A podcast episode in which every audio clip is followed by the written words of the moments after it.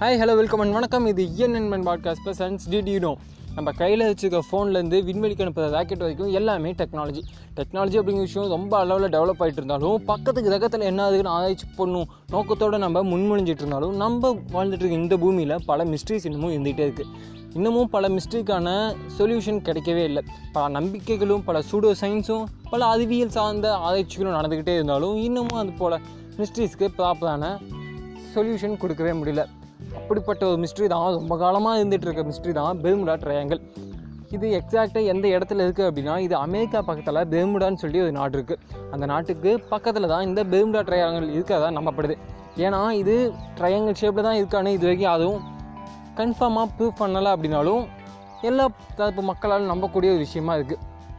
இந்த பெர்முடா ட்ரையாங்கிளில் அப்படி என்னதாடா மிஸ்ட்ரி அப்படின்னா, அந்த பெர்முடா ட்ரையாங்கிள் சைடு போகக்கூடிய கப்பல்கள் விமானங்கள்னு சொல்லி எதுவாக இருந்தாலும் தனக்குள்ளே இழுத்துக்குவதாகவும், அங்கே எந்த ஒரு நபர் போனாலும் அதிலேருந்து தப்பிச்சு வந்ததாக சரித்திரமே இல்லை.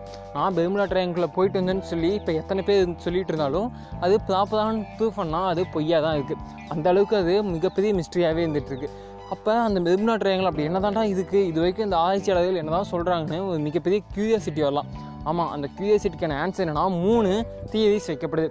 முதல் தியரி என்ன அப்படின்னா, சயின்டிஃபிக்கலாக பார்க்கலாமே. முதல் தியரி என்ன அப்படின்னா, சயின்ஸ் படி அங்கே மீத்தேன் வாயு அதிகமாக வெளிக்கொணரப்படுது. அதாவது கடல்லேருந்து மீத்தேன் வாயுவானது அதிகமாக வெளியிடப்படுவதனால அந்த இடத்துல கடல் மிகவும் சீற்றமடைஞ்சு அதனால் அந்த இடத்துல போகக்கூடிய கப்பல்களும் விமானங்களும் தாக்கப்படலாம் அப்படின்னு சொல்லப்படுது. அதனால் விமானங்களும் கப்பல்களும் செயலிழந்து மேபி ஆக்சிடெண்ட்டில் போய் முடியலான்னு சொல்லப்படுது. இன்னொரு ரெண்டாவது தியரி, சயின்டிஃபிக் தியரி என்ன அப்படின்னா, அந்த இடத்துல சேட்டலைட்டோட இமேஜஸ் பார்க்கும் பொழுது அங்கே எக்ஸோகனலில், ஆமாங்க எக்ஸோகனலில் அங்கே மேகங்கள் இருப்பதனால அங்கே ஏர் பாம்ஸ் வருவதாக நம்பப்படுது. ஏர் பாம்ஸ் அப்படின்னா புயல்கள் ஏற்படும். ஒரு சீற்றம் மிக்க ஒரு புயல் ஏற்படும் பொழுது அந்த இடத்துல போகக்கூடிய காற்று ஆனது மிகவும் வேகமாக இருக்கும். அதனால் அதில் போகக்கூடிய விமானங்களும் கப்பல்களும் தாக்கப்பட்டு சுக்குனதாக உடச்சி கடலை தூக்கிடப்படும். அதனாலேயே இதெல்லாம் காணாமல் போகுதுன்னு சொல்லப்படுது.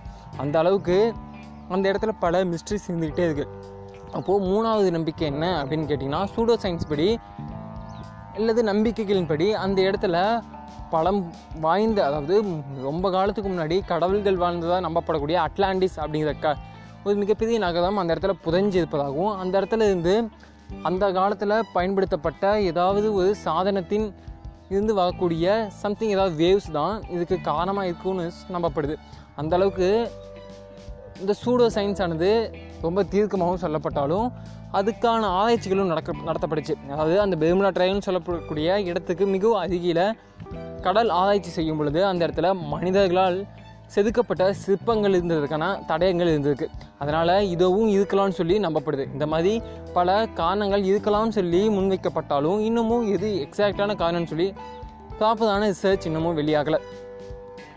அப்போது இந்த பெர்முடா ட்ரையாங்கிள் ஹிஸ்ட்ரியில் எந்த இடத்துல ஃபஸ்ட்டு ரிஜிஸ்டர் பண்ணப்பட்டிருக்கு அப்படின்னு நம்ம கொஞ்சம் ஹிஸ்ட்ரியில் சர்ச் பண்ணி பார்த்தோம் அப்படின்னா, நமக்கு எல்லாருக்கும் தெரிஞ்ச கிறிஸ்டோபர் கொலம்பஸ் அப்படிங்கிறது, ஆமாங்க அந்த கடல்வெளி தாதா தான் இந்த பெர்முடா ட்ரையாங்கிளை ஃபஸ்ட்டு ரிஜிஸ்டர் பண்ணியிருக்காரு. அவர் அந்த சைடு கப்பலில் ட்ராவல் பண்ணும்போது தன்னுடைய காம்பஸ், ஆமாம் கடலில் வழிகாட்டியாக இருக்கக்கூடிய காம்பஸ் ஆனது ஒர்க் ஆகலை அப்படின்னு சொல்லி எழுதியிருக்காரு. அதனால் மேற்கொண்டு நான் போகலை, அது மட்டும் இல்லாமல் கடல் மிகவும் சீற்றமாக இருந்தனால அந்த சைடு போக எங்களுக்கு பயமாகிடுச்சு, ஸோ அதனால் நாங்கள் அந்த சைடு போகலை, நாங்கள் திரும்பி வந்துட்டோம் அப்படின்னு சொல்லியிருக்காரு.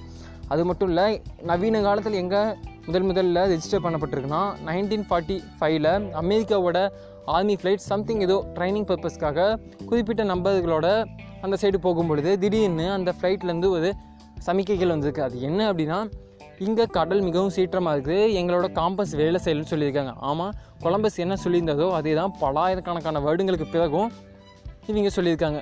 அப்போது அந்த அளவுக்கு இன்னமும் அந்த இடத்துல டெக்னாலஜிகள் ஒர்க் ஆகலன்னு அந்த இடத்துல ப்ரூஃப் ஆகுது. இந்த மாதிரி பல கப்பல்களும் பல விமானங்களும் மிக அதிகமாக காணாமல் போயிருக்கு.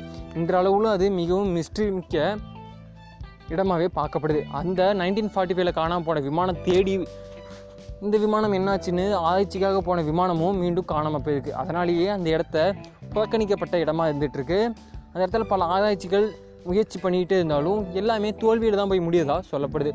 ஸோ இந்த மாதிரி பல மிஸ்ட்ரிஸ் இன்னமும் இந்த பூமியில் இருந்துகிட்டே இருக்குது. இதை பற்றி நீங்கள் என்ன நினைக்கிறீங்கன்னு என்னோட இன்ஸ்டா ஐடிக்கு டெக்ஸ்ட் பண்ணுங்கள். Until then bye bye from Sakthi.